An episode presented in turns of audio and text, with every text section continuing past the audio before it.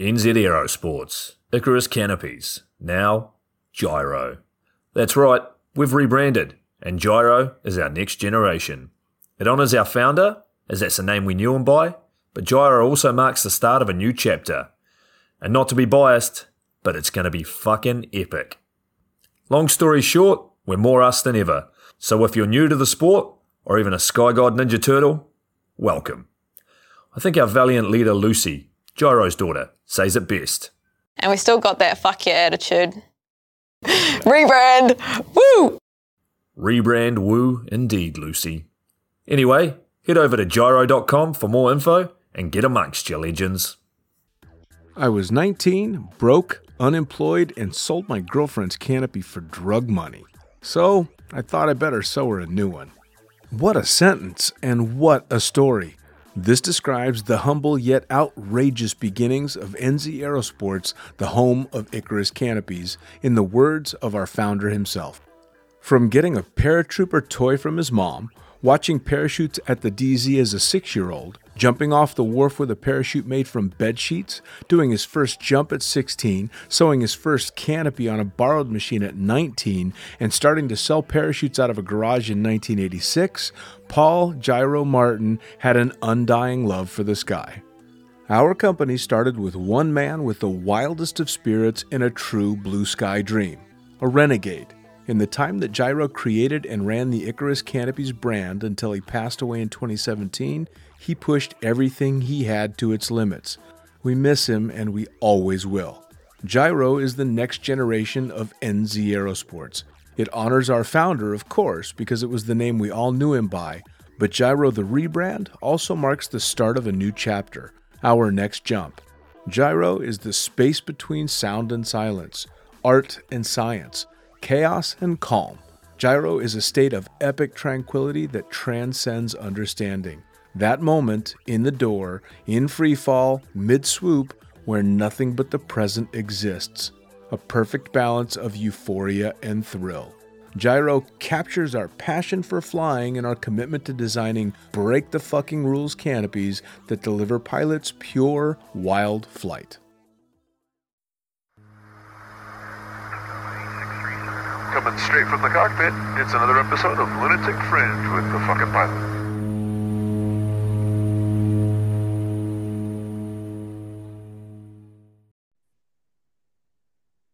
Ready, set, go. Back in the can for another edition of the Lunatic Fringe podcast. And a familiar face that I have not seen in quite some time smiling back at me. Who the fuck are you and what do you do? Well, Princess, this is Max. I got to get back to that princess thing. um, I'm currently in Germany. I am German. Uh, what do I do? I currently work at indoorskydiving.com. I do marketing and I'm also a tunnel instructor here. Um, besides that, uh, as you may know, the skydiving season in Germany is not the longest. Uh, we're really seasonally, and uh, we only have weekends most of the time. So if I do make it out of the tunnel, you find me at drop zones. Especially this year, I did quite some tandems, just the little fun jumps, but uh, I'm up there. I'm in the air flying, so that's good. I saw a bunch of uh, a bunch of posts from you doing tandems, and and you'd not done tandems for quite some time, at least not this many, right? Yeah, well, after Dubai, where, where it was like a daily job to do tandems, I actually had like a little baby break and uh, moved to Spain, where just like every now and then, like I really had to fight to do tandems. It was not like somebody's always asking like, "Hey, can you do tandem?" It's like, like I really want to do a tandem, just like for myself to be like current, you know, actually Right. like physically current, not just on paper, Right. and also to be current on paper. And every now and then I had the trip to Germany. It was super easy when I showed up at the drop zone. It was like, hey, Max, do you want to do a tandem? okay, yeah, no problem. In Spain, it was kind of the other way around. Like, hey, can I please, please, please do a tandem? Sure. I can't remember the last time I woke up thinking I really want to go do a tandem. it's been a long fucking time. to, to be honest, even though I have my tandem rating for eight years now, um, I never got to the point that I really didn't want to do a tandem. Sure. Like even now, I'm really happy to do tandems. It's I wouldn't say it's more fun than do like a sports fun jump for myself, but I really enjoy bringing somebody into our sports and getting to feel their excitement again. Oh yeah, man. I mean, I've I've said it a million times on the podcast. Um, my favorite way to jump out of all my jumps ended up being tandems because it was so much fun. I mean, it didn't mean I didn't love going out and doing fun jumps and hopping pops and shooting video and all that stuff, but tandems I was just very at home and very comfortable and you get that buzz off of somebody else. It's like you're mainlining their adrenaline. Also, I got to say something really bad. Um, it's the it's it's the only jump. If you say you do two way, it's actually two way all the way. yes, fair enough. Fair enough. so now, how did you get your start? Not necessarily just in skydiving, but in any so-called extreme sport. In any so-called extreme sport, um, well, it was basically my own interest, or let's say my parents. Well, not that extreme, but my parents got me into skiing and snow sports really early. They just took me along. It was their natural, um, how should I say? They they were on like four to five trips a year, just going skiing. And I came along even before I was walking. I was in my parents' back, backpack or like strapped around the belly. And then, I mean, with I don't, I, I wouldn't really know how old I was, maybe two or three.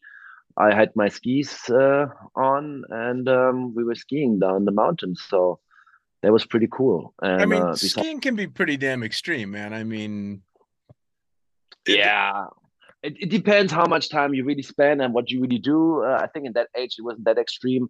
Um, I remember a story from my dad. It was like, "Hey, I was at the competition, slalom competition, and I lost my glove, and I stopped, climbed up the hill, got my glove, and then continued racing." So maybe I wasn't that competitive, or I don't know, but just didn't want to, just didn't want a cold hand. yeah, and besides that, I mean, I tried everything. I was a big movie fan, and whatever I saw in movies, I really wanted to try. So that's why I guess also as soon as I turned 18, I had all my tattoos done. And I was like, okay, I'm independent now. My parents don't tell me shit. And um yeah, And, I, bet, um, I bet that went over real well. yeah, my mom cried a little bit, but then after a few weeks she kind of got used to it. And uh Yeah, fair enough. Fair I enough. mean at the end it's our body and it's our decision, and I don't regret any of the tattoos I have. Um so it's all good. yeah. I mean, tattoos can tattoos can definitely be considered a bit on the extreme side too although now it's extreme to not have a tattoo because everybody like you and me are sleeved out and you know tattoos all over the place and my wife doesn't have a single tattoo and it's weird especially i mean especially in skydiving and Yeah. people around like uh if you don't have a tattoo it's like what? You skydiving? You don't have a tattoo? Or let's see let's put myself into another extreme. Oh what? You're a skydiver? You have tattoos and you don't drink? Right right. Yeah yeah yeah, absolutely. It's like a narc walked onto the drop zone. Yeah, yeah, yeah, yeah. It's, it's it's strange. So now how did uh, how did skydiving enter your life? How did you get started? How did it enter my life? Well my dad used to fly uh little 206 little uh, 182s here in Mhm. germany and um he took me along also when i was like a baby carried along in the Maxi-Cosi Yeah. uh, um we go on like on trips here throughout germany or maybe throughout europe whatever you do um and uh there's like on the airport where he was at there was always like once a year like a festival where they had like shows and remote control planes and whatever and skydiving so my mom actually did a her tandem maybe i would have to guess now um 30 years ago let's say. So i was eight and i always wanted to do a tandem as well. And then back then they said oh you're too young you're too small whatever. And when i turned 10 there was this festival again and i was like hey can i do a tandem? And they're like yeah. And then i At did one on saturday. Yeah. And then i did one on a saturday and one on a sunday right the day after because i really liked it nice and I was like, "Hey, can we do like a backflip?" and he's like, um, uh, "Yeah, you did well yesterday, so let's do it." Like, Nice. cool. dude it's so it's so cool especially with europe and and uh, i worked in new zealand for a while as well which is where i took my youngest student was eight uh, and i was terrified as the instructor because this little guy is just teeny on the front of me and i'm like oh my and he i think he would have rather been playing with his his toy cars in the dirt but his dad was insistent that he go make a jump. But in the states try and get a 10 year old legally on a tandem? No way in hell. Yeah, well, actually, I just had this similar conversation today with a friend and with some customers in the tunnel asking how old you have to be to do a tandem jump. And uh, I don't even know where to start with the story. Uh, let's say Milo, my son, who is now six. Yeah. He uh, came the other day and pushed me and literally said, Dad, you're an asshole. And I'm like, What? And that was at the drop zone. And he's like, you can have fun with all these people around here, but you're not taking me for a skydive. What's the problem? and it and really and it really left me speechless for a few minutes because I didn't know what to say. Because on one hand, I was upset that he called me an asshole. Sure. On the other hand, I felt him and I was like, oh, I really love to take you. And it's not the first time that I'm thinking about it. But he I don't know how to say it, psychologically and physically, normally I would say he's totally into it. I mean, he's flying in the tunnel. I book 30 minutes and he just flies them straight. He doesn't want to break, nothing. So he's a machine, but I'm just a little bit scared about the sinuses. Like if something sure. goes wrong with the with the depressure, then you just like you screwed something up for his entire life. And yeah. that's something I don't really want to do. Like I know I've heard of other tandem instructors who took their kids uh, here in Germany, in Russia, wherever. Um, but I'm really struggling. Like I'm thinking about doing a hop and pop maybe next year with him, just to sure. like stay a little bit lower on the altitude. Um, I mean, that's a, it's a it's a, a um a proper concern though. I took my nephew for a ride along many many years ago, and and my sister and uh, mom were out at the drop zone visiting when I was flying, and so I took my nephew up for a ride and didn't ask him hey, do you know how to clear your sinuses? Do you know how to plug your nose and clear your ears? And he didn't. And so we're on the descent down and he's having fun and I'm letting him fly it kind of and you know all that stuff and and then I look over and he's just got tears streaming down his eyes and I'm like, "Are you okay?" And he's like, "Yeah, yeah, I'm okay. This is great. My ears are killing me. And I guess he uh, climbs out of the plane and he's just in agony, telling his mom, Oh, that was so amazing, but I think my head's going to explode. And I felt like such a prick because I didn't ask that simple question like, Hey, you're a kid. Do you know how to do this? Yeah, yeah, yeah. No, exactly. And that's my only concern why I'm why I didn't take him this year. Like I tried the harness, even the the regular Sigma harness is is great for kids like I had a kid's harness in my hand, but somehow the the way it was assembled and the straps were like you, you couldn't really tighten it so much. And taking the normal PAX harness was okay. Like I really, if I really tightened it all the way, it was sure. great. It was safe. Uh, so I didn't have a problem from from equipment side either. Uh, but it was just like I was like, okay, maybe not this year, maybe next year, and then uh, we will see how we do it. And, and sure. if, if I find also I found here that a lot of pilots are struggling to take kids on the plane. I mean, not just as a co-pilot, but also if they know that there's a passenger doing a tandem and they are, I don't know, below, depends on the pilot, below 10 or below 12, they don't want to fly them. Sure. So sure. um, that's I mean, like the main thing. part of me understands and part of me doesn't you know i mean i come from a drastically different generation so i i kind of get it and i kind of don't but i mean your parents obviously you got to jump at 10 so you do that first tandem at 10 but when did you actually decide i'm going to learn how to skydive? Was it then and you just had to wait? To be honest my parents gave me the option like at 13 14 i think in germany you can ask for like requests and say you're a skydiving family or like your piloting family, whatever. Uh, can I do it a year early? So you could, I think you can start at 14. Don't nail me on that. I'm not 100% sure now, mm. but I think normally it's 15 and you can request to do it 14. And my parents, like my my dad, even gave me the options to do my pilot piloting license for airplanes, like with him to fly with him. Nice. But you know, at 14, 15, all that I was thinking about was not spending the weekends with my parents. Sure to be honest. And nowadays, I would say, what an idiot! I should have taken this one more year and started not spending time with my parents, maybe with sixteen or so. But Sure. you know, you can always say it takes some time and you're more clever afterwards. But yeah. uh. So you went whatever. through. You started AFF at 15 then, or no, actually, at um, twenty-eight. 28? Yeah. So wait, wait. What the? What the fuck happened from you got offered at 15 and you waited another 13 years? well, uh, like I said, I grew up in Germany, knowing the weather, knowing, uh, spending some time at uh, certain um, airports, etc., and getting to see some skydivers and having some friends that are skydivers in Germany. And they always like took me along, said, "Hey, why don't you do your AFF, whatever?" And I looked at them like either they were waiting because the weather sucked, or they were waiting because there was not enough people, or they were waiting because there was too many people, or they were waiting because there was something wrong with the plane, or there was always a reason to wait. And I was like, what kind of sport is this Yeah, yeah. where you spend most of the time waiting for something? you know, Yeah, like compared to you go to the gym, you check in, you do your training. If there's somebody on a machine that reads a book, you tell them to piss off, and then you like do your training. You know. Uh, So you, you see all this? Did you just decide to get along, get on with a, a normal life? Do you like go to school and like have dreams like normal people? normal life. What? What? Wait. De- define normal. I mean, what? However you would define normal. Um, what did I do? Um, maybe I stick with the. How did I get to skydiving at 28?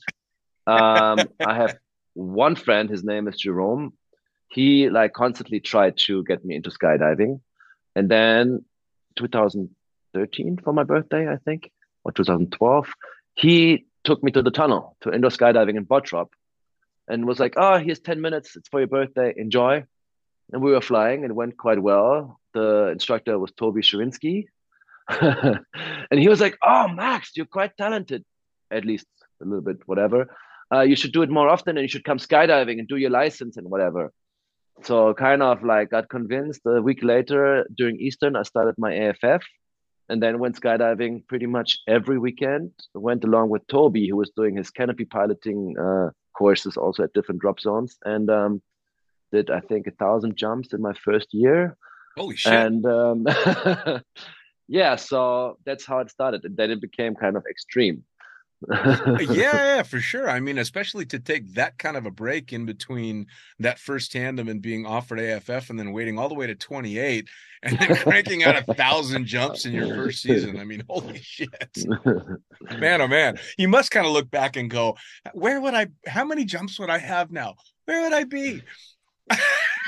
Yeah, but not just looking back at 14, also looking back at uh, 2015, 16 when I was in Dubai.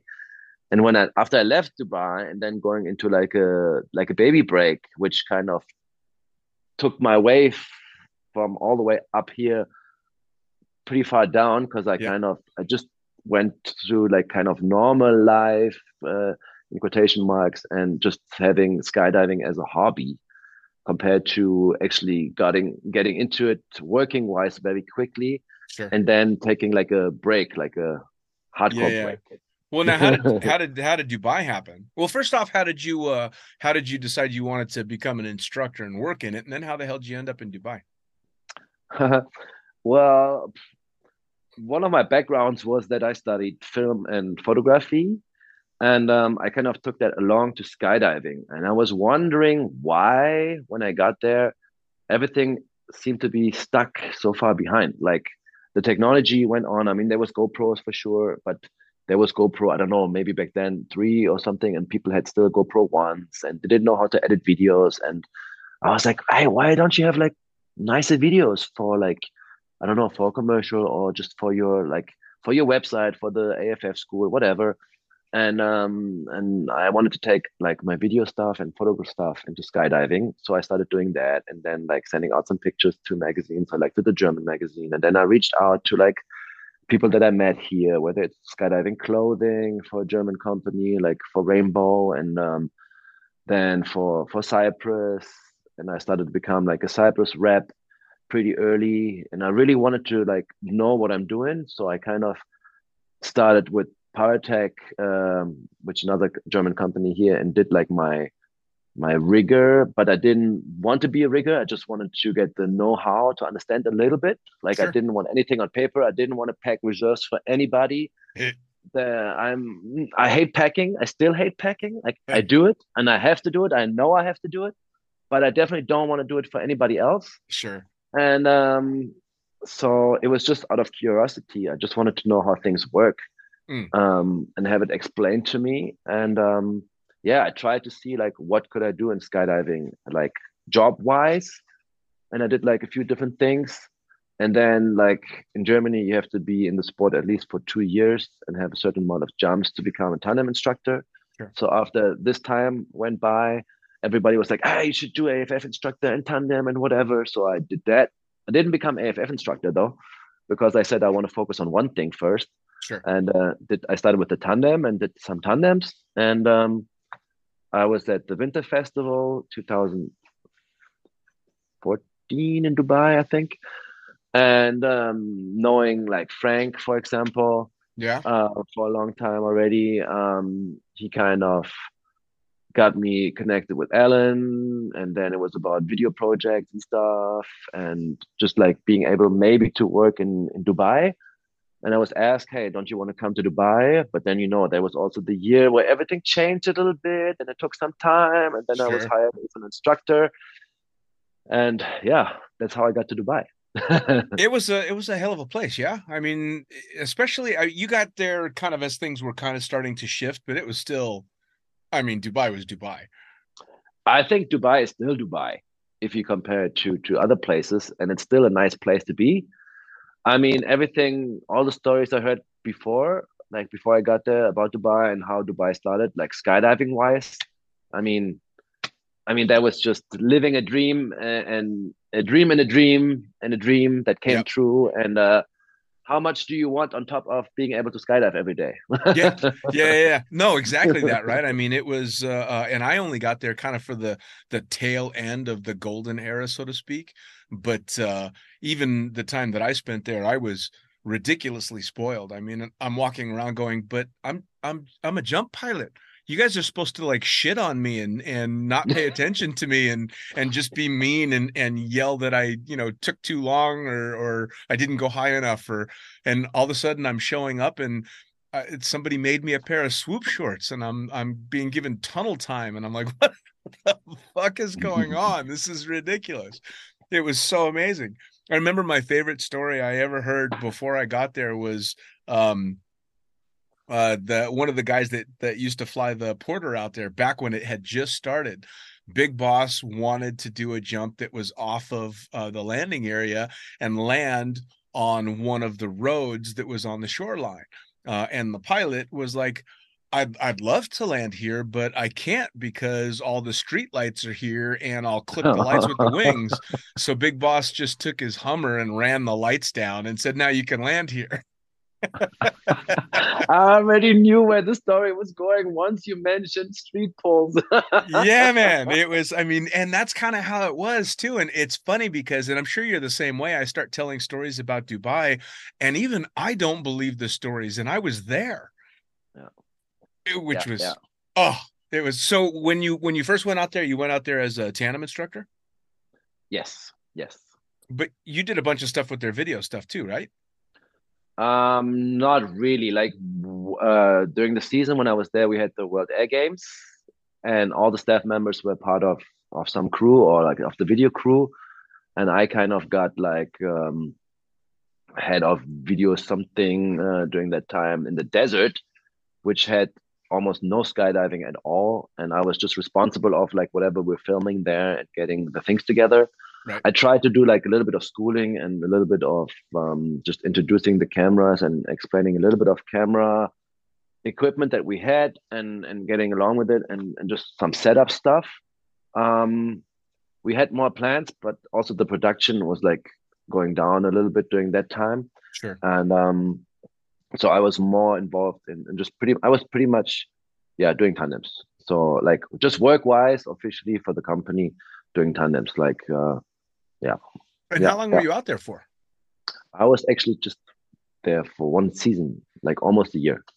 You only did one season. Why does it I feel like you were there for so much longer? Did you I just make a bunch of trips uh, before and after? Is that why? Because No, I know I saw I'm your just- face for more than a year. I'm just such a nice guy, you know. You're just I'm, that I'm memorable, so right? well remembered. Yeah, exactly. You're just that memorable. Okay, I get it. I get it. well, I So- was there. I was there. I was there. The like I said, the Winter Festival before, um, and I was there actually just once after. Wow. So, I mean, I, I suppose, especially sitting up front all the time, I get used to remembering faces and I'm shit with names. Um, I actually forgot my own brother-in-law's name the other day for like five minutes. It was horrible. So I'm really bad with names, but I remember faces. So maybe I just remember seeing you more than for one season. Who knows? also, you know, nowadays it's so much easier to not forget people because of social media. Yeah. like for me that's a that's a big thing. Like you don't forget faces. You don't forget how faces change. You recognize people. You see what people are up to. Yeah. so it helps a lot. And then if you run into somebody you kind of know what the person is doing. Oh yeah. so man. that's that's cool you know? I mean it helps us just to keep up. Yeah some people say you get lazy. You don't actually really connect anymore I don't. But- I mean, don't get me wrong. I'll say that all the negative things about social media that everybody else does. It rots your brain and and it gives you a lot of shit ideas if you're susceptible to that kind of stuff. But this podcast wouldn't exist if it weren't for social media, and I wouldn't have nearly the connection that I do with most of my skydiving friends if it weren't for fucking Messenger and Facebook and Instagram. So for as as horrible as it is to have to maintain a presence. I'm really glad that I get to because I get to keep up with everybody. exactly especially over distances like all of us living in different countries different continents even Yeah, man. um and different time zones whatever Oh yeah. this is so easy i mean i remember getting into social media was pretty much aol instant messenger Yeah. and there was a time when i was like i don't know uh, don't don't get me wrong with the age maybe i was 14 and i was always like visiting my godfather in the states so i spent all my summers in the states and to, to get to keep in touch with these kids there i had aol instant messenger like i waited for them to be online and then like oh hey what's happening Sure. like there was Sure. no posting pictures and anybody can just access them anytime. It was really like still like a phone call, but kind of text based. So Yeah, yeah, yeah. it was it was uh none of the convenience of modern messaging and you had to type, No. but at least you got to talk to somebody. Yeah. So that was the other thing that came up after. Um uh for before Facebook, what was there? There was this other Oh, my, um, my um oh for fuck's sake, what was that? everybody called? had it. Everybody had it. MySpace. MySpace. MySpace, Yeah, yeah, yeah. And that one yeah, goofy picture, the only guy that was your friend when you first signed up. Ah, yeah, yeah, yeah, yeah. That one. So what sparked uh um leaving Dubai? uh, long story short, let's keep it to the basics. Um, uh, uh, let's say a pregnant woman that you're not married to. Um, back in the days, Ah, yeah. still having uh, some some rules uh, in Dubai, which I heard changed now. It has Um, changed. But um, yeah, back then, let's say it was more of a problem for her, not for the men. Yeah. But I was a nice guy, and I was like, okay, we got to do something and take care of something. And it wasn't really like rushing away from Dubai and wanting to stay away. It was more like, okay, before things go terribly wrong or we do get in trouble, let's leave and see how things go and organize and then come back. But it ended up being staying away. Sure. Well, I mean, and back then too, I, things have changed an awful lot in Dubai. I remember before I went, you know, being told by people, "Oh, you're gonna hate it. Like all the women are completely covered, and and even if you meet somebody, you can't even hold hands in public and all that kind of stuff."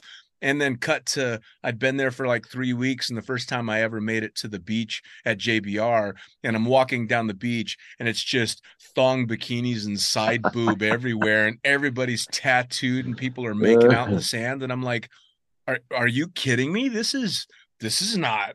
But with something like that, have getting pregnant and not being married was a problem back then. Now it's not. Yeah, yeah. I mean, things have changed, have gotten Which way easier. Yes.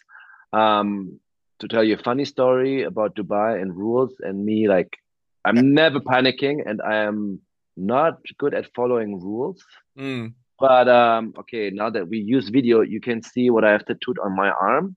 There's like this lady. She's a she used to be naked riding a rocket, and the week before I went to Dubai, uh, we tattooed the bikini on her because I didn't want to get in trouble. Like thinking about doing tandems every day, like presenting this arm into the camera every day. I was like, I cannot show naked boobs to the camera every day Right.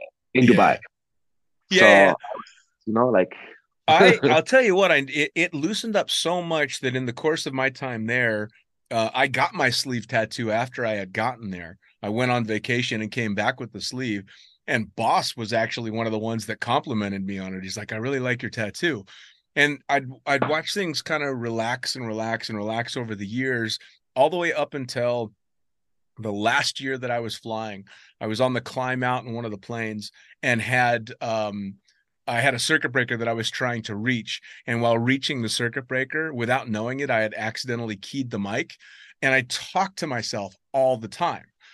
And as I'm reaching for this switch, I'm literally leaning down, going, Goddamn motherfucking son of a bitch, over the radio frequency to Dubai. Like anybody listening.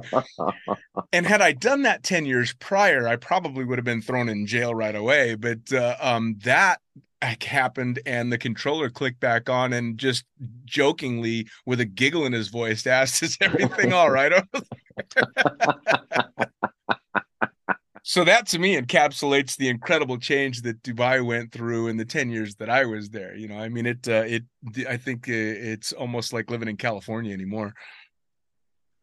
Yeah, yeah. No, I mean, just like I mean, I've heard some stuff. I knew, um, like when when I got there doing my my first week of tandems, you should have seen me. I was like a little angel with the ring above my head, um, all suited up, jumping with girls. I wasn't talking to them much. I didn't exchange numbers. Um, there was like some of them coming up, like kissing me on the cheek in front of the camera, like at the end after landing, like saying thank you. I'm like, hey, sorry, sorry, keep your distance. Uh, we're in Dubai. Uh, that was my first week of doing tandems, you know, like I was really afraid to get in trouble. Yeah. Like, like seriously. I mean, I know myself and I know how how used to things I am and and just having those routines and and and like really fighting with myself to know what I'm doing, to not Sure.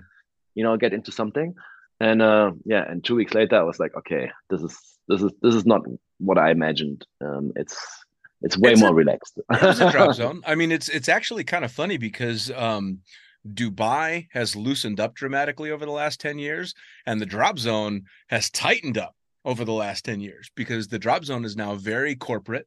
Um, it's obviously it's always been very high end, but they're incredibly professional, and they want to keep it that way. And so they've really kind of reined in the the skydiver hijinks that used to go on there um, which is funny because when Skydive Dubai was at its wildest is when Dubai itself was at its most restrictive. So it's it's really weird to watch it kind of do this flip. yeah yeah yeah but talk going back to to rules in dubai i Hmm. think they i mean uh, maybe correct me uh, it was always a uspa drop zone but also kind of still fi- trying to find its own way in dubai kind of thing no and um i remember 2016 maybe um we also were talking about rules in germany like for age restrictions because when i was jumping there it was still 18 so we couldn't take anybody on a tandem that was not 18 yet no matter who it was no matter where he came from or which level of vip he was. Um and um we were talking like about how it is in germany and the rules and then to adapt maybe in dubai to to bring that level down to just open up to more customers and to more families. And i think it was lower down to 14 do you know? Uh, at at least 14, if not younger, but definitely to 14. I think so. Yeah, I think they, like uh, I remember something like 14, Yeah. and um, so that's that's a big gap already that you fill. I mean, yeah, like yeah. That started from uh, 14 to 18. basically just before I retired from there, um, they had dropped the age down because I remember not really knowing what was going on.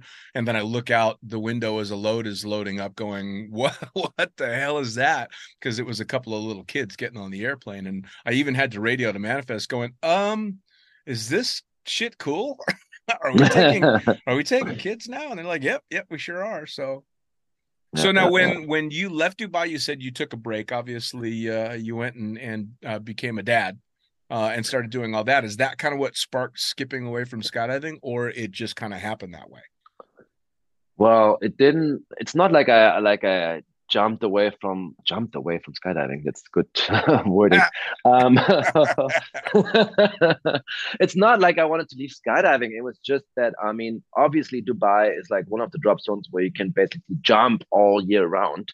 Yep. Um, I have I, I was told back in 2015, I think, in the winter season, there was never a winter season before where we had so many bad weather days. Yeah. Um, and uh, besides that, I mean, normally you can rely at least on the palm that you could jump. Yeah. I mean, it was really reliable to have a lot of days for jumping during the year. Uh, even in the summer, I mean, you just have to keep it early enough, but you're still jumping. Sure. Um, um, you can't compare it to anywhere else in Europe, where you definitely struggle more with the weather, and Sure. even in Spain with the winter, you never know what's coming. It could be quite cold, rainy, whatever, cloudy.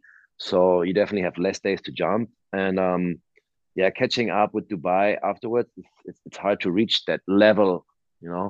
And um, yeah, it's not like I really, really tried to get somewhere. Also because I wasn't living close enough to a drop zone. I was kind of like we moved to Barcelona, and there was the time when Windoor Barcelona was about to open or was supposed to open. So I was like, hey, cool, let's take some time off and maybe try to work at the tunnel in Barcelona. But that tunnel was delayed big time, like over two years, because Mm. there was like problems with the with the um, grounds and and the water from the grounds. Mm. So uh, that was delayed. And then, yeah, I was just saying, okay, every now and then let's do some tandems in Manresa, which was like an hour away. And every now and then we went to Empuriabrava. But there also, even though it's Dubai owned, it was like it still has like its own rules, kind of. And Sure. um, it wasn't, uh, let's say, it wasn't even like a, an ace in my pocket that I was working in Dubai before. It was just like I never really got into it. Sure. So Well, if anything, I think that uh, coming from Dubai would almost be a strike against you because Dubai kept taking their planes. yeah, I think I think for Empuria, it's not what people there expect. Like I think they they expected a little bit of the same story like Dubai itself Sure. when when it was taken over, which didn't happen. It's not like like uh, it rained gold there, um, but um, it's still a good working drop zone all year Sure. round. So I mean, for Europe, it's with it's Well, you get so skewed when you spend any length of time in Dubai because that's just not how the rest of the skydiving world works. it just isn't, you know. I mean, there were every single year at some point I would have to stop myself when I'd get frustrated about this or that or whatever, and I'd have to stop myself and go, "You're a jump pilot." And you're living in a high rise and you drive a Mercedes. You should shut your mouth. you're you know, not living in a tent, not struggling paycheck to paycheck if you're lucky enough to get a paycheck. I mean, I was super happy to be invited by Dubai and and to get the opportunity to work there. There was mainly Ellen, who was who used to be the drop zone manager when I was first asked, but then swapped over to Sandrine. And I was grateful for both of them that to kind of uh, also with the support of Frank to kind of like try to get me to Dubai and to work there. Um, but I also noticed like I came there like super happy and like really saying like, wow, this is like when I started skydiving, everybody said the drop zone to go to to skydive is Dubai. Mm. And, and and not talking about working there. I mean, just like just going there as a fun jumper to do like at least one jump and be like, wow, I jumped in Dubai. And then um and then I got to this point where um I was invited to work there. And um I was super grateful and I got there with like high expectations and this and this, but then was also so influenced by everybody's mood and how things changed and and to to to kind of get how do you say side affected by what was going on, even Sure. though I had nothing to complain because it was still like more than high standards and Oh yeah. and what you were getting and everything. But everybody became like, sorry to say, a little princess and had something to complain about. Yeah. I mean, again, whether it was the salary or amount of jumps that you had to do or equipment or whatever, you can't complain. I Yeah. mean, yes, it's hot, but you know, you land, you just drop the gear somebody else is packing. You get an air conditioned Yeah. uh, spaces. Yeah. Um, Well, I mean, mean, that's was- that's like uh, telling somebody that jumps at Skydive Arizona um, that uh, they they couldn't handle the heat. Yeah, it's fucking hot, man. I mean, it's just hot. That's it. It's hot. Same shit in the sand as it was in in uh, the desert in Arizona. I mean, it's hot. So now I saw a bunch of uh, pictures and a bunch of posts of you doing uh, paragliding as well. Yeah, you've taken your son paragliding, haven't you? Yes. Um, funny enough, during Corona, um, it hit Spain also like from one day to the next. The drop zone was just closed. Like we were jumping on a Friday morning. I went for lunch, and then 4:30 or something was the last load. And then um, we all left our gear like usual in the hangar, and then they locked it, and then it was locked for one week, for two weeks, for three weeks. We were like, uh, okay, what's happening here? You know? and then like no one knew what was really going on i mean i mean like everywhere and um so we all had to stop skydiving and we all at one point had to stop uh, tunneling and and whatever there was and uh, it was all about like finding other sports and after a while it seemed like the whole drop zone or at least like the staff part of the drop zone and like the people who were living around and, and skydiving a lot started paragliding. Nice. and uh, so we all went paragliding and some people just kind of went by themselves with like rented material or got some secondhand stuff. And a, a few of us went to like a paragliding school i decided to go the way of the paragliding school just also to have official papers if i want to travel abroad or whatever and come to germany uh, which was a for me good choice I'm not saying the other choice is bad if you just hang around there and, and just paraglide but it was great. Like it was the very similar sport to skydiving, but then still so different. Sure. Like, I mean, whatever you trained the years before with your eyes and like knowing uh, your glide ratio and everything, it's just different. Like sure. every every skydiver going paragliding thinks I know how to do it and tells like the instructor ever like, ah, it's just a canopy, whatever. Right. And then they land and they land in the trees that are like 30 meters behind the landing area, you know, because it's just so much longer and the glide ratio is so much bigger. It's it's crazy. I mean, and I I have yet to go paragliding. One of these days, hopefully, I'll get around to it. But that's what I've been told by every skydiver that goes to it. They're like, "Yeah, mm, yeah, it's exactly like it when it is, and then it's not." yeah, I mean, it's it's great that you can like you just like hike up a mountain and then you're up there. I mean, it's way more like you have to make way more choices for yourself. Like it's not like you go to a drop zone, and I mean, there's different drop zones also concerning that, but it's not like you get there and somebody tells you what the weather is like, what the Right. winds are like, where the pilot drops you, if it's safe for you with with with less experience or with more experience to jump, whatever. right. It's like you, you go there and you have to make a choice. You have Yeah. to know the weather, you have to know the area, you have to know your your level, um, you have to know your equipment, you have to make your plan. It's like you have to do so much more work Sure. and it's and and that side is like very difficult i think for most skydivers because they're used to coming to the drop zone pay the ticket and think everything is done like a lot of people think everything is done and dealt with by paying the ticket right. and and that's different in paragliding Sure. um, sure. and that was something we all had to kind of learn doesn't matter whether it was very little experienced skydivers or people with more than i don't know 10 or 20000 jumps um, and it was very interesting to see like these different levels coming together and learning a new sport together. It was Sure. was really cool, um, and I really enjoyed this time. And I must say, taking Milo after a while, when I felt confident, and when I informed myself with like talking to other instructors and people who do tandems and paragliding, how they would take kids. Like if you need a tandem wing already, or if you can do it with your own wing, because he was only like 18 kilos back then and uh, what I have to get. And I just got the the kid's seat, and I just like kind of clipped it in front of my seat, and we went flying. And the, the first time we went flying was actually in Empuria, on the mountain there, and taking like a nice flight to the beach. It was perfect condition. It was almost a little bit too windy. Mm. Um, but uh, we went flying, and I noticed like we could have stayed for an hour or something. But I was like, oh, I don't know how Milo is behaving. He's young. Maybe he gets bored and then I can't land right away. I still have to fly to the beach. So I went like for a straight flight, maybe 15 minutes to the beach. We landed like during sunset, and he was like, "Daddy, this was so cool. Let's go again." and I'm like, "Oh, great reaction!" But um, look, the sun is going down and we need like another one and a half hours to get back up. So we can fly today, but I promise you we'll fly the next couple of days whenever, whenever the weather and conditions uh, allow it. And we went again and he was like, longer, further, higher. We went flying for two hours or something. Oh wow. And then we went further into the Pyrenees where Margot, the mom of Milo, took her first course there. And I took Milo for some flights there and it was also like three to four hour flights there and uh, like I had the drink, the CamelBak, whatever. And Milo was like, yeah, playing around with the camera and the selfie stick, and really had the time of his life at this moment. And I was just enjoying how he enjoyed in front of me. And I was like, great, what Sure. a cool sport to connect with your kid and to take him along. Sure. And um, yeah, at some point I just had to say, you know what, Milo, I really want to land. Like I'm sick of sitting in here for four hours and I want to go pee and uh like you know, like my my attention span is like some like for me in paragliding, there was like this magical times, like two and a half hours, and then I got kind of like to a point where I got a little bit bored. Sure. Then three was the next magical number, and then three and a half, like the steps kept decreasing and like really like okay.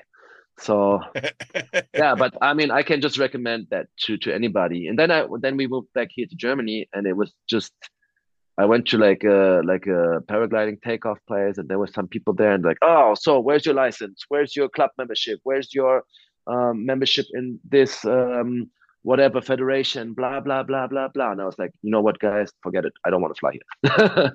yeah, man. I mean, I I think Ah. that would be the big draw to paragliding is that it's up to you. That's your thing. I mean, it's who. Yeah, we won't we won't get into the politics of that too much. There's enough politics. No, no. What, what I was gonna say, if you get into politics about uh, paragliding and skydiving and whatever air rules that exist, uh, or ground rules, or country rules, or whatever, then we can talk about ten hours, and we still don't get to a point.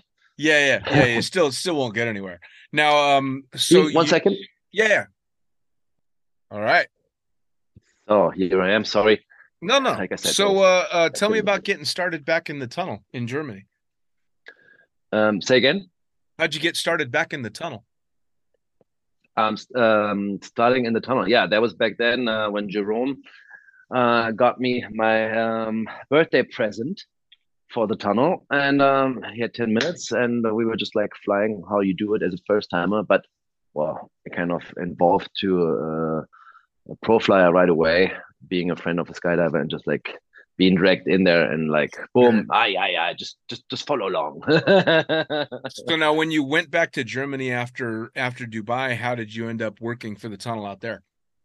Ah, yeah. So uh, basically, back in Dubai, I did not have a tunnel instructor rating, but living in Europe, I was frequently asked, like, "Hey, don't you have like in tunnels? Like, don't you want to work uh, in the tunnel, or can you help out for two weeks or something?" I'm like, "Yes, I can help out, but do I need a rating for that?" uh, yeah, you do. You don't have that? I'm like, uh, uh, no, I don't have that. Um, how do I get that? and then I, I did uh, I did my rating actually at uh, FlySpot in Poland. And um, after that, um, I went to shop every now and then, and like in the first Christmas in I don't even know the year, helping out for maybe three weeks, just basically saying, okay, give me all the shifts. Uh, I really want to like get into it and and get to know things, and yeah, but but it at the beginning it was pretty much just uh, every now and then freelance help out basis and then going back to Spain, I tried to to to work at Windoor, which was kind of everybody knows from the business and knowing Windoor that it's not easy to get into it. Uh, even harder than to get into Dubai. and um, yeah, I just had really little chances to work there, like really really little chances. And um, and then uh, Leon, who is now the the manager at the Bottrop and at Indoor Skydiving and Bottrop, asked me, "Hey Max, don't you want to come for Christmas and help out again? And that was actually two years ago. And um, I'm like, sure. And we like said, okay, then it's set. And then I called him half an hour later. I said, hey, wait, isn't Viernheim opening soon? Because that's way closer to Frankfurt where my family is at. Hmm. And do you think I could work there during Christmas? Because that would be like super convenient. Then I could like com- combine visiting family and working and not having to drive two and a half hours to Bottrop, but also Sure. being able to just drive within like less than an hour. And It's like, yeah, we're not sure about the opening date, but yeah, talk to Patrick, who is the manager in, in, in Viernheim and ask him. I was like, oh, well, yeah, I, I know Patrick as well. I call him. I say, hey, Patrick, do you need some help during Christmas? Like, yeah, sure. You want to come? I'm like, yeah. And I came and I just said, hey, Patrick, you know what? Like, I don't really need to see my family that much, Yeah. but I really need some work and I need to have something to do. Uh, just just give me as many shifts as you can. And I was basically just like for three weeks working every day and really noticing that I'm working every day, but I enjoyed it because I knew there was an end to that period. Or I Sure. thought there was an end to this period because we kept extending the only three weeks week by week until I signed a working contract there and There basically just stayed. And then I just left, I think, in April to kind of get all the things in Spain together and, and move to Germany. And then, like, um, which everybody asked me, like, why are you moving back to Germany? Coming from Dubai, living in Spain, and then to Germany. Are you crazy? Well, yes, the the weather factor is not the best kind of, I would say, here in Germany, but there's still other things. Like my family is here. Sure. I'm not too much of a family guy. I don't know, like other people have maybe even more family thing, but during Corona, I really noticed like how it sucked being kind of locked into the house and having too many rules in Spain about Corona and, and Yeah, stuff yeah. like this. And it really got me to the point that I was like, wow, I just really want to be in Germany, like being around with friends, having the family. And we kind of had Milo, just two of us all the time un- until then, like till four. We never gave him away to a babysitter. There was never any like me time really with him and, and, and like giving him to the grandparents or something. So um I was like, okay, let's do that now that he's a little bit older and move back to Germany and, and get to to to live a different life again. Sure. And um yeah, just going working. From like regular working hours every day, which kind of that that that was the hardest part actually to get used to Sure. like it, it's almost two years now and i'm like wow that's so strange like my whole life i was always lucky enough to have a job i mean dubai was actually the first place where i really signed a contract working at one place every day sure. and just for one company but um but then now with the tunnel it being like every day it was really like wow i'm really like committing it's the first time that i work at a company in germany and um i'm really going there like all the time and i'm not doing anything else and and even in the summer we were working on on weekends obviously because it's still like the prime time Sure. because everybody else is off work. That means they want to enjoy their time and come flying, and we have to work. So um, that took some getting used to, but yeah, that's the way it is. I mean, Yeah. at So 38, starting into normal work life is is Right. something to get used to. Yeah. so speaking of the normal work life and and uh, uh, flying your ass off, how do people come fly with you if they want to come fly with Max or they want to hear more Dubai stories? How how do they track you down? You mean the the non-rated stories, uh, or Yeah, I think yeah. your podcast. I mean, even though we said, hey, we can say whatever we want, we still keep it to a, we keep to a it certain level. to a to a certain level. Yeah, yeah. Love it. Yeah, well, uh, currently I'm I'm in the tunnel in Viernheim, which is very close to Mannheim. It's like an almost an hour south of Frankfurt, and um, we have actually the first of its kind tunnel for ISG tunnels, which is um, coming along a little bit with the with the problematics that we have nowadays that electricity prices rise and energy prices rise, and we got to keep costs low to actually still be able to to maintain all the fun stuff that we want to do. Mm. So this tunnel is like a concept that is a little bit less energy consuming. It's mainly marketed for um, first timers, but it's still a very good tunnel for skydivers up to a certain level. Like any beginner can can learn sit fly and everything, dynamic flying. It's not really to compare to something else, a tunnel that is made for competition. Cool. But even like really experienced skydivers trying to fly there is is like a unique experience for them and, and a way to practice maybe some skills Sure. to, to to see like that the technique really has to sit well on spot to to actually do the movements that you're used to and and comfortable with Oh yeah. um but yeah, that that uh, we are situated uh, very close to like a shopping center. We are officially part of the shopping center, but like our own building in front of it. Cool. Um, so yeah, I'm I'm. You can find me there most of the time. Actually, this year I swapped over to do more office work. So I do the marketing, the local marketing in Viernheim, and uh, I'm still sometimes working as an instructor or flying with friends or with skydivers or whatever. And um, this week I worked at the at the front desk because we're a little bit, little bit short staffed there, and it's very interesting to kind of try to work in the same company doing everything. Sure. And uh, I just noticed like what a good job these girls do on a daily Yep. basis because Yep. actually I found that the front desk is the for it was for me the hardest yeah. especially now we're on holidays like we have a full house and the shift was like the morning you're alone or like in the afternoon you're alone just in the midday we're the two of us and i was like wow there's so much stuff to do like you check in these people you talk to them you explain to them everything you organize the schedule um, you answer the phone you answer emails you do everything in the background you, you do Yeah. the coffee you do whatever like it's so much work like i didn't look at my phone for the entire day but the cool thing was the time was just running like yeah, yeah. I was off shift. It was just like boom.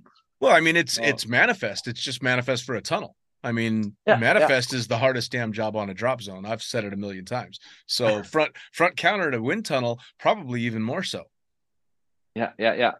Yeah, you have a little bit more people that you can work with during the day. I Yeah. think like we, we get to to get through more people than on a drop zone.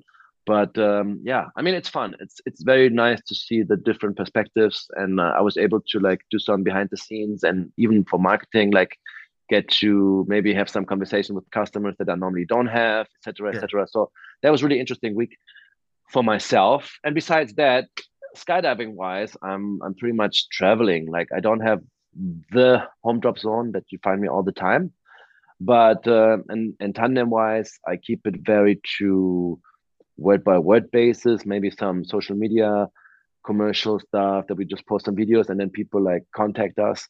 But we fill the weekends pretty good, and we like usually like at the moment the main drop zone that we jump at is, is in Mannheim or catch like Hockenheim, you know, where the famous racetrack is at, and they run a porter. So usually they as a club don't have too many of their own tandems, so we can still bring tandems there. Nice. And it's not like they have the whole year scheduled out Sure. and you really need your appointment. So we usually do the appointments maybe two weeks before the weekend, and that Mm, cool. it's a very easy going tandem operation then. Nice. Well, as we wrap things up, give me your social media so for somebody that wants to come to a tandem with you, they can shoot you a message. Well, um, it's just basically my name. You can find whatever you want to find about me with uh, typing in Max Heidenfelder, completely German word. A little bit. H E I D E N F E L D E R. But it's easy to find. We're friends, so whoever connected with you can find me just typing Yeah. in Max. I think there's maybe two, maximum three Maxes in your friends. I don't know. I think yeah, I think only two. I think only Two? two. Yeah. So, so it's a 50 50 chance. yeah, throw the throw the dart. Throw the dart. You're gonna score. Max, man, Uh. it's been so great catching up with you. I'm really glad that we were able to connect. I know you've been kind of busy, but this was great. thank you very much. Nice. Uh, thank you for the invitation. Yeah, man. I mean, when, when did you start uh, doing this? Uh, almost five years ago now. almost five years ago. Yeah, I remember you starting it. I remember like your postings about it, and um, I was listening at the beginning. Then, then I'm not such a like I, I never listened to any podcast to be honest or anything. So for me, it was like okay, I'm not gonna listen to the last ones because I don't want to be prepared to what you're actually saying. I just want to let questions or talks come and we Sure. see where it goes. Sure. And if it goes too far, I'm like, hey, what's going on here? well, this was But, uh, perfect, man. hey, it went, It was perfect. It went well. All good. All right, brother. And the time just ran by. Yeah, man. Just like that. Like All I right. said, this is the only way I can keep skydivers' attention is to keep them talking. it's You not take- like skydivers like talking about themselves No, no, not at all. Not at all. or their sports. Take it easy, brother. You too. See ya.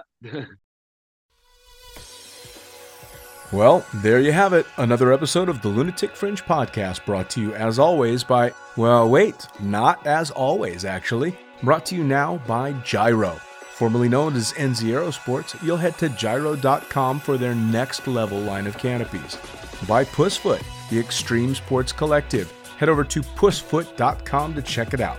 By Summit Parachute Systems, check out summitparachutesystems.com to talk to Jarrett Martin and the gang about kick ass pilot rigs, rigging courses, and more. By Flyaway Indoor Skydiving, go to flyawaytn.com and check out all the cutting edge stuff to come. By Pure Spectrum CBD, head to purespectrumcbd.com to check out their wide range of CBD products. And as for us, head to the lunaticfringepodcast.com to listen to any of the hundreds of episodes currently available. Hit the link for our YouTube channel, pick up your copy of the Lunatic Fringe book or The Accidental Stripper, and get a sneak peek at upcoming guests. Once again, thanks for listening. We'll see you next time.